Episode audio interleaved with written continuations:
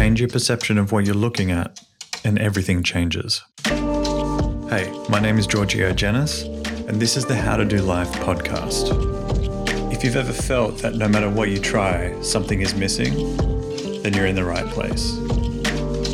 My aim with this podcast is to begin filling in those blanks for you. So open your mind and get ready, because I'm about to show you an entirely different way to look at your life. And once you've seen it, you can't unsee it.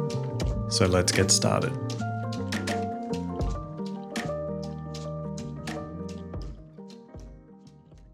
All right, welcome to another episode of the podcast. I thought I might do things a little differently on this episode and go into something that's been happening in the public forum that was brought to my attention a few days ago um, as of recording this. Now, um, I had a client send to me some details about text messages that had been made public between Jonah Hill and Sarah Brady. Um, they were dating, I think, in 2020, and the relationship ended. But then at some point, um, things went a little bit hairy. I'm not going to go into the specifics of the situation because I don't think they're actually relevant to what I want to talk about. Um, but just to give you some context to the situation, um, she feels like he was being quite manipulative in the way he was navigating arguments and conflict with her and um, wasn't necessarily treating her fairly or with respect, um, but believed he was. And so there's the belief that there's a bit of gaslighting going on there and, um, yeah, some manipulative behavior on Jonah's part. Now, you know, obviously, I'm not in the inside of the circumstances, so I don't know the finer details of it. All I know is what has been brought to the public. And when I had a client of mine sending me the details on this, um, who was kind of curious about my thoughts, I went down the rabbit hole um, for a good, I think, 30 minutes of my life was taken away from me on that. And I found it interesting. So I was looking at it through the lens of mindset and psychology, like I usually do with most things. And I thought there were some interesting takeaways that we could take from this experience. I'm not particularly fond of getting into the tit for tat, who was right and who was wrong.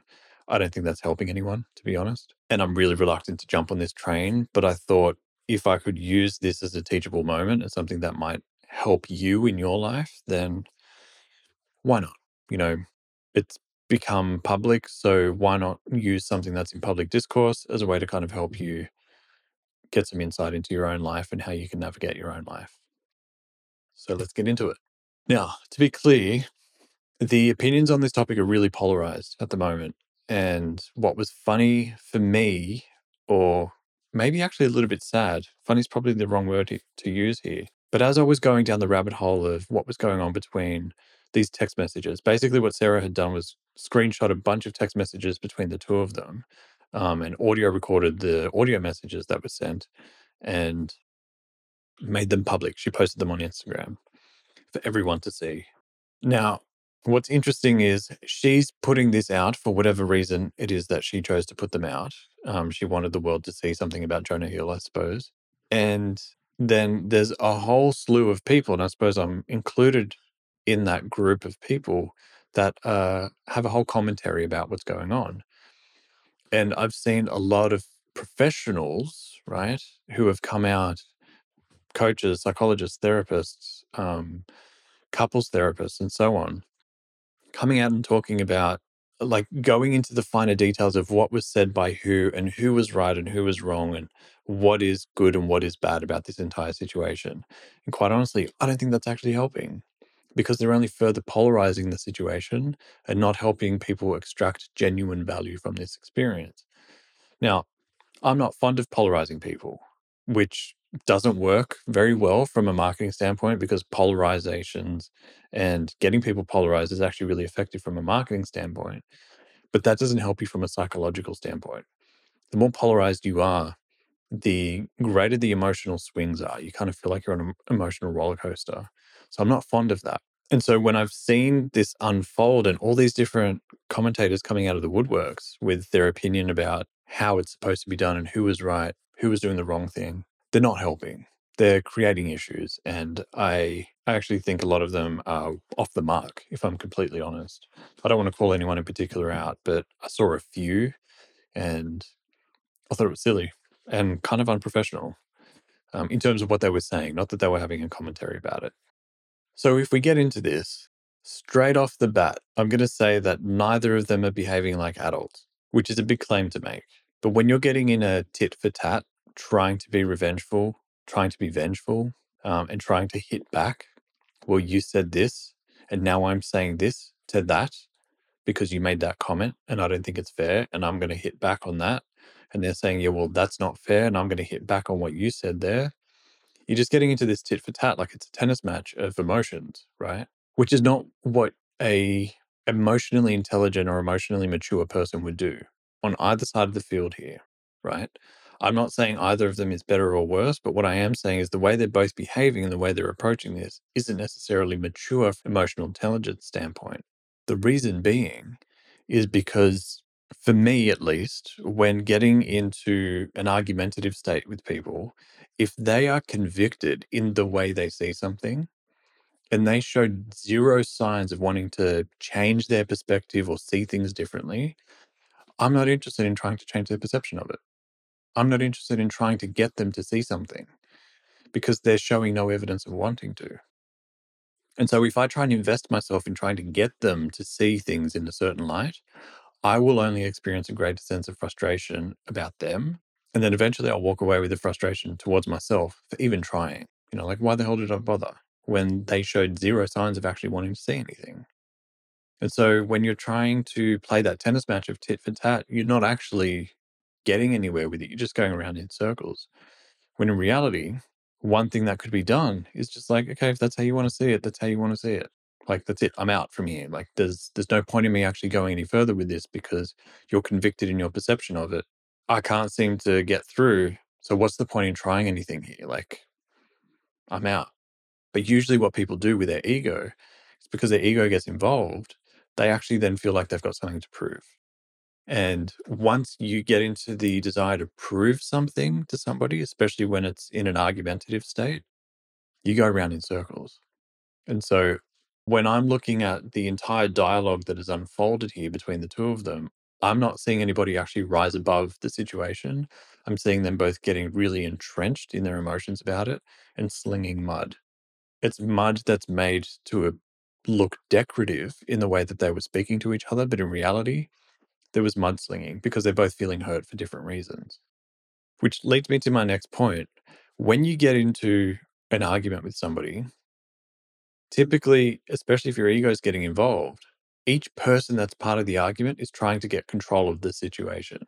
They're trying to maintain control. Now, that's the ego's desire. The ego wants to be in control. Your higher self, if you like, your bigger self, your more mature and emotionally intelligent self, has zero desire to try and prove anything and doesn't feel the need to control anything, right? Which sort of relates to the previous point I was making. Like if you if you are not emotionally invested in the circumstances, you can go, well, okay, I mean that's your perception of it. I, if that's how you want to see it, fine. But you know, I don't think we can really go anywhere from here. So I think we just go our separate ways. But when you're emotionally invested in the situation, which is what your ego wants and your animal mind wants, there's no way for you to break out of that because you're so invested in trying to prove that point because you're trying to maintain control and also trying to maintain power. So as long as you're trying to hold on to control and power, you'll get stuck in this dynamic of tit for tat and slinging mud at each other, which is actually quite exhausting. This is why the text message thread of this entire argument went on and on and on and on. I was surprised. I was expecting just a few like really potent and poignant text messages between the two of them, but it just kept going, which was um, quite exhausting to read, to be honest. So it's important to understand that this is your ego, right? Because you're trying to maintain control and trying to maintain power. Now, here's what's really interesting to me. I write about this in my book on the chapter called How to Have an Argument. And what's really interesting when it comes to people arguing is the reason why the argument is getting so heated is because neither person is feeling understood. And the reason neither person is feeling understood is because they're not saying the thing, the real thing under the thing, right? I know that's not necessarily really clear, but it's important to understand that whenever you're in a debate or an argument or something like that, if you are not articulating specifically what it is that's upset you, then you're going to dance around it by arguing about all kinds of things. And then before you know it, you're arguing about the neighbor's cat that's peed on the fence and scared a bird off. And you're like, wait, mm. hang on a second. How do we get here? Like, how do we start arguing about the neighbor's cat? When this started with the way you speak to me and how that's different to the way you speak to your mother, right? And like somehow, somewhere along the way, you just get derailed from the actual core issue and what the argument started about. And the reason that occurs is because the thing about that situation has not been communicated, right? So in this case, again, I've got to use this with a level of discernment and a huge grain of salt because I'm not on the inside of their relationship and what it was like. But the sense that I get is that she felt betrayed by him. Now, I suspect that maybe he doesn't know what to do with that. And maybe he feels caught out if that was actually the case. And so, because there are egos getting involved and she's not actually communicating the words, as far as I could tell in the text messages, I feel betrayed by what, what you've done, or I feel betrayed by this situation. I thought things were different. Then he can't address that directly because she hasn't actually communicated that. She's danced around it, she's implied it, but hasn't explicitly communicated, I feel betrayed, if that's the emotion she's feeling or if that's how she's seeing it, right? And so until you do that in an argument, until you communicate your perception of the situation and how that's leading to whatever the emotion is that you're feeling, you dance around it and you argue. You can argue for hours, sometimes days, because you're never really getting to the core of the issue, which is your perception. So, this is something my wife and I use regularly and have for many years. Whenever we have a disagreement or we get into an argument, because we do, you know, we're, we're humans, and things get a little heated, what we work towards is getting to our perception of the situation as quickly as possible. Because the moment we get to the perception and the way we see it, we are more equipped to understand each other. So if there's something that my wife has done that's annoyed me, what I will do to the best of my ability in the moment is communicate the way I'm seeing this or from where I'm standing, this looks like, and then I'll communicate my perception of it. I'm not declaring that what I'm seeing is truth. I'm declaring what I'm seeing, and that's it. So I say, like, you know, from where I'm standing, this is what it looks like, and that's why I feel this way about it. By helping her understand my perception, she immediately is empowered with an understanding. But if I'm not clearly communicating myself, she can't understand where I'm coming from. And she's then going to have her own perception of what I'm saying to her and the accusations I might be making. And then we start arguing about that. Because I'm like, well, you're not getting me. And then she's saying, well, I think I am. And I'm like, no, you're not. And then you, you start to get like wound up in these secondary and tertiary layers of argument that have nothing to do with the core issue. So the sooner you get to the core of your perception, this is how it looks to me. Not saying that this is how it is, the way I see it is the way it is. That's not true. It's just your perception. So by getting to that as quickly as possible, you immediately start to empower the person you're arguing with with the ability to actually understand where you're coming from. When they can do that, you immediately feel the tension break in the room because they're like, oh, wait, I can see why you would see that. That wasn't my intention. I didn't mean to do that. Let me explain it to you. Right. And just through that process, you start to clear the air just by making that one change. Using that one tool, please use it in your own life, both in the professional world, but also in your personal relationships. It has the power to transform situations um, from really hostile intents to where you're actually understanding each other. Now, you don't necessarily have to get along. You don't necessarily have to become besties off the back of it. But in any argument, everyone's just trying to be understood. So if you can facilitate arriving at being understood at a faster rate, you reduce the length of the argument and you reduce how long you feel tense and frustrated for. Now, this leads me to something that's kind of interesting about celebrities and people in the public eye. And like imagine if any arguments you've had with people get publicly aired. They get screenshot and sent out to the world for other people to see, to criticize you, to say, oh, that was a dick move. Why did you say that? Or why would you be that way? Or anything like that. We've all said stuff and we've all had moments in our lives where we haven't necessarily demonstrated our best selves. And what we do when we become consciously aware of this behavior is we then try to go and explain it and help people understand. And sometimes we apologize and we clarify our intention or we backtrack and we say, you know what? I'm not okay with what I said there. I didn't mean it. Don't take that to heart. Right. We get that opportunity in our lives because most of these things are relatively private. For people in the public eye, they don't get that opportunity, right? Jonah Hill is now being painted into a specific corner. He may not necessarily get the opportunity to backtrack on that and clarify things, um, specifically with Sarah or even the public. And if he does, it might appear to be that he's just trying to save his career or something like that, and it, it may not be genuine. You know, for most people, we don't have to face these private moments going public and being aired out and having our dirty laundry being aired out in front of everybody. So it's it's hard. You know, I I've had clients who have been in similar situations and they wrestle with the feelings of that because these are situations that for 99% of the population, you don't have to worry about it being aired out in public. You can have an argument, a very heated argument with family or a partner or friends or whatever, and that stays relatively private. Um, in this situation, these arguments have actually been captured. It's almost like somebody filming you while you're having an argument and then posting it on online for everyone else to see. So now I understand, you know, these people are fully aware that they are public figures and, you know, they're they have a lot of followers and that's the downside that comes with it. There are risks that come with that, but this has been very intentionally aired publicly. It's not like the paparazzi have found their way into the circumstances. This has been intentionally captured and put out into the world as a way to cause what is being said is awareness, but I think what is actually attempting to be done here is to cause pain and hurt. That's something that we don't necessarily have to think about, but I think it's an interesting thought experiment to imagine in any moment where you find yourself not necessarily being your best self, if you immediately think to yourself, well, what if the world saw me right now in this moment? How would I actually behave?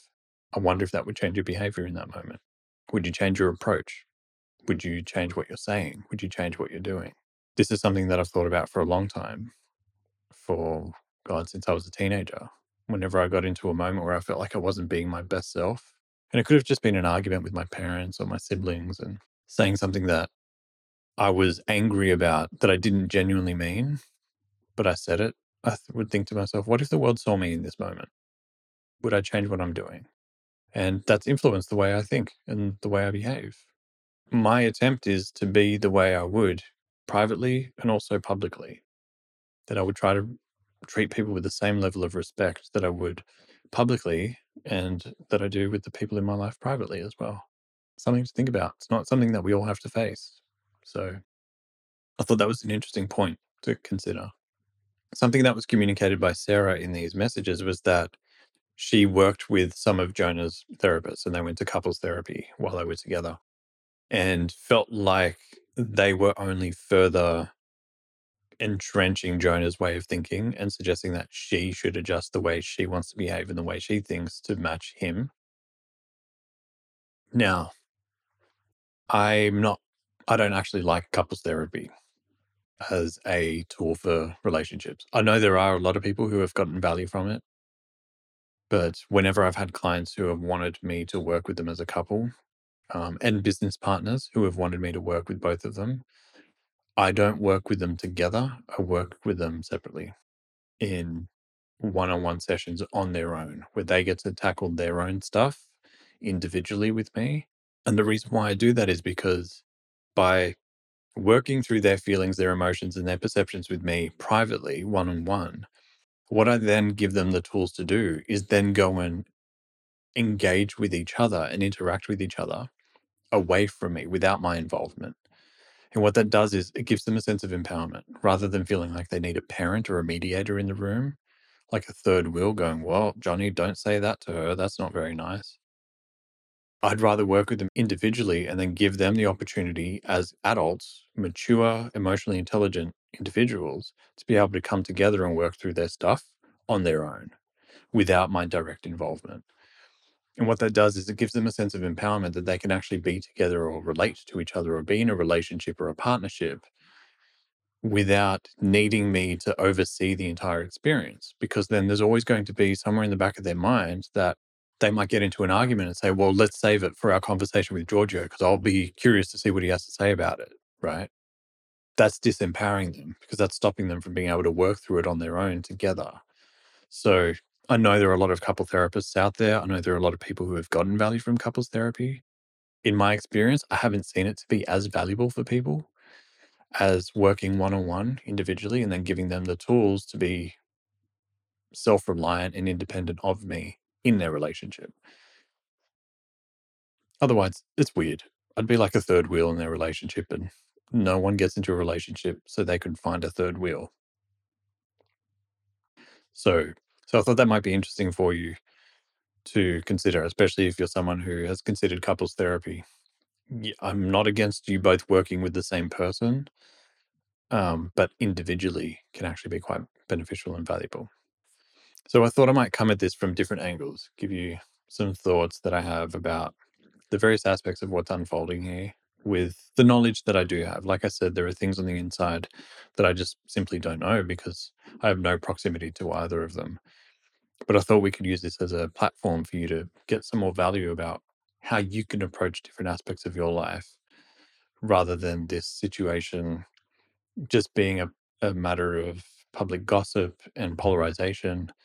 You know, for the people that are drawn to me, you are people who are students who love to learn and understand and not necessarily get caught up in the gossip. So I thought I might try and bring something to you that is valuable rather than immature, I suppose. So I want to finish on this point because I think this is the perfect way to kind of bring all of this home. And that is ultimately loving somebody for who they are, as they are. To me, that's the ultimate way to treat somebody.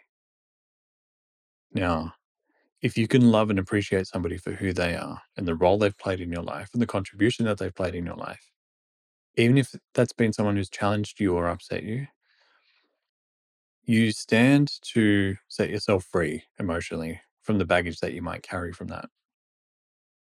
What I encourage my clients and students to do, especially as it comes to what they see as an inevitable end to a relationship that they might be in, is to love that person for who they are. And sometimes loving someone for who they are and the choices they make is the ultimate way to set yourself free. And you can love somebody and leave them. Sometimes that's exactly what's needed. In fact, leaving somebody, it can be an act of love because you might be keeping someone in a relationship that they don't need to be in or that a relationship where they're not necessarily being loved the way they could be. And so you're setting them free to go and be with somebody who wants to and has the capacity to love them the way they deserve. And you're also simultaneously setting yourself free to then allow yourself to be loved and respected by somebody in the way that you deserve. So, my preference is that we find a way to love unconditionally the people in our lives, both the ones that challenge us, upset us, and piss us off, but also the ones that we hold dearest and closest to us. Because your capacity for love is contagious and it's huge. So, the more you tap into your ability to love and express that unconditional love for people around you, that speaks dividends. And to me, that's like paying it forward in ways that it, it's like depositing huge amounts of money into the bank of the universe, if you like. That's the wealthiest people I know are the ones that have the capacity to love, even those who have hurt them or caused them pain. And I don't mean a dismissing kind of love, like, you know, I love them for it. And they're just making an intellectual comment. But people who genuinely feel a deep seated sense of appreciation for the people that have hurt them and an unconditional love for them. To me, that's true power. That's true control. And that's the ultimate form of wealth in our life. So if you can use that as a North Star in all of your interactions with people to the best of your ability, you're not always going to get it. You're not always going to nail it. You won't get that right. You know, you're going to feel ruled and governed by your emotions at times, and that's okay. But if you can return to this as a North Star, that's going to carry you through some of your greatest challenges and difficulties in life. So I thought I might finish on that note. I think that for me, that's been a North Star in everything I've experienced. I, I try to find the ability to love the person and the experience, no matter how painful it may have been. And by doing so, I set myself free from the pain of that experience and I set whoever else it is that's involved free from that dynamic as well. So they're no longer being judged or entangled in it. And so, anyway, I thought this might be an interesting topic. It might be an interesting episode. I'm hoping that there's value in this for you and that you're able to take something away from all of this, this entire experience that gives you food for thought and gets you contemplating things a little differently. Because the way I see it, everything in life is a learning opportunity. There's something that we can take away from it. And in this case, you know, these two people are going through a lot of pain and now it's publicly um, being navigated.